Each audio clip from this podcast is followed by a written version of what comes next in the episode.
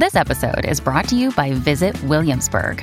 In Williamsburg, Virginia, there's never too much of a good thing. Whether you're a foodie, a golfer, a history buff, a shopaholic, an outdoor enthusiast, or a thrill seeker, you'll find what you came for here and more.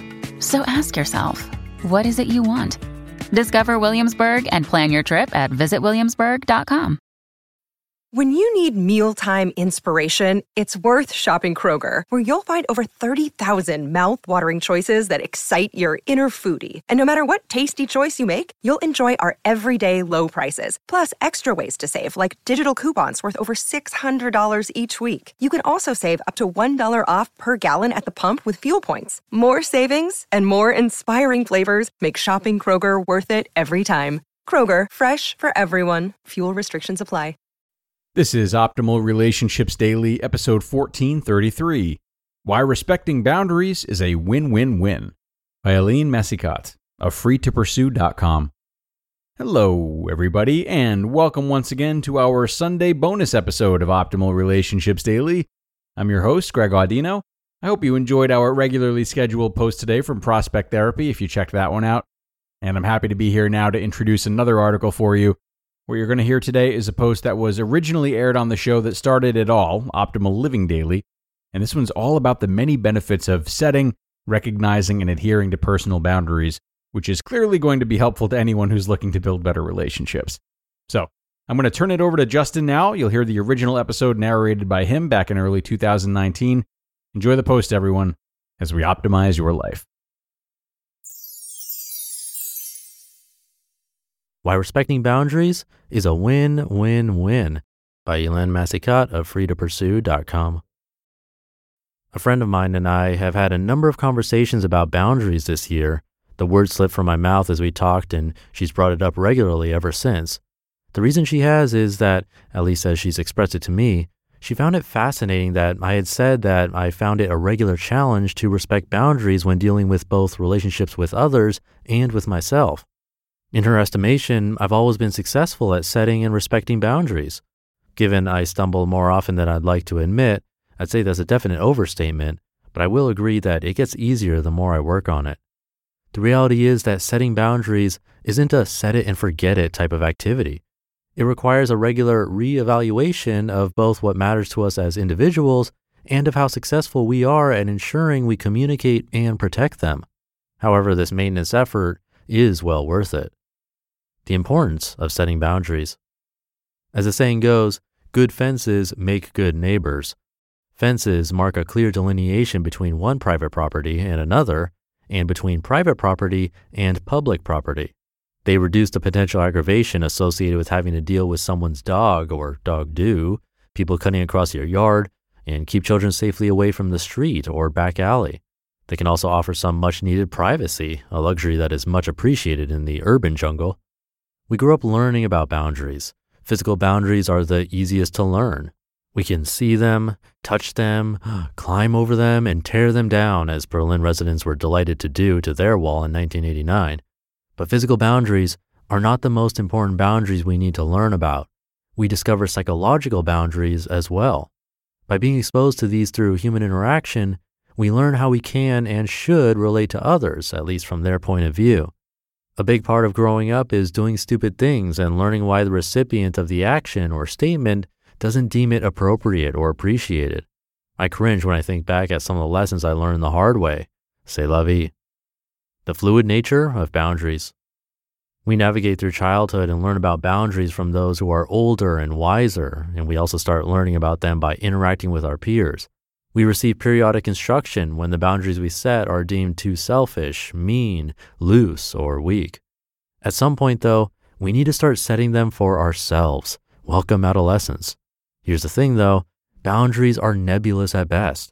They ebb and flow depending on our circumstances, who we interact with, and how we evolve as human beings. Change a person's circumstances, and I'll show you a person who renegotiates what she will and will not accept. Our sense of self is nothing if not plastic. It's a survival mechanism of sorts, and that's why boundaries are, and forever will be, a work in progress. Setting and resetting boundaries. Boundaries are what define how individuals interact in a relationship. These relationships include relationships with people, organizations, and even animals. Yes, Fido responds to your boundaries. We teach people how to treat us, not the other way around. We teach them these lessons every time we accept or refuse statements and decisions they make, emotions they display, and actions they take. We respond to these both rationally and irrationally. Rational evaluation means we evaluate what the other individual has put forward and decide how we'll respond. Irrational evaluation usually means we have an emotional response, either in the immediate or after stewing over it for some time. Purposefully setting boundaries when and where possible can help us address interactions with rational versus irrational responses because we've been able to determine in advance what we will and won't put up with or what we will and won't invite. It doesn't make saying no necessarily easier, but it makes speaking up more automatic and firm. It also makes saying yes easier because we know what we're up for, though there's no reason we shouldn't take the time we need to make a decision. Quote, because if you don't make your rules, someone else will. From The Power of No by James Altucher and Claudia Azula Altucher.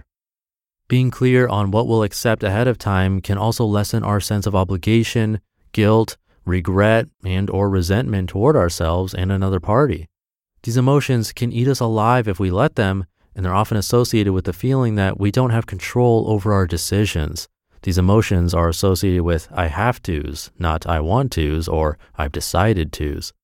Coercive or manipulative behavior, whether we're the ones inflicting it or not, is never a workable solution over the long term.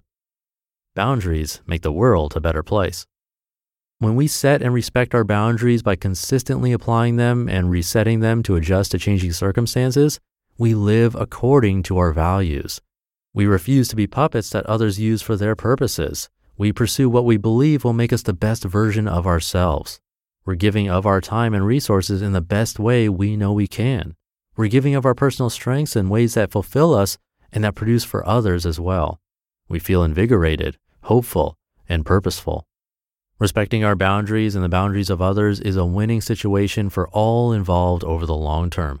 Everyone feels better, valued. Relationships are better and more respectful. People are more genuine and loving. Resources go further because they're spent, invested, and given with intent. It's a win-win-win.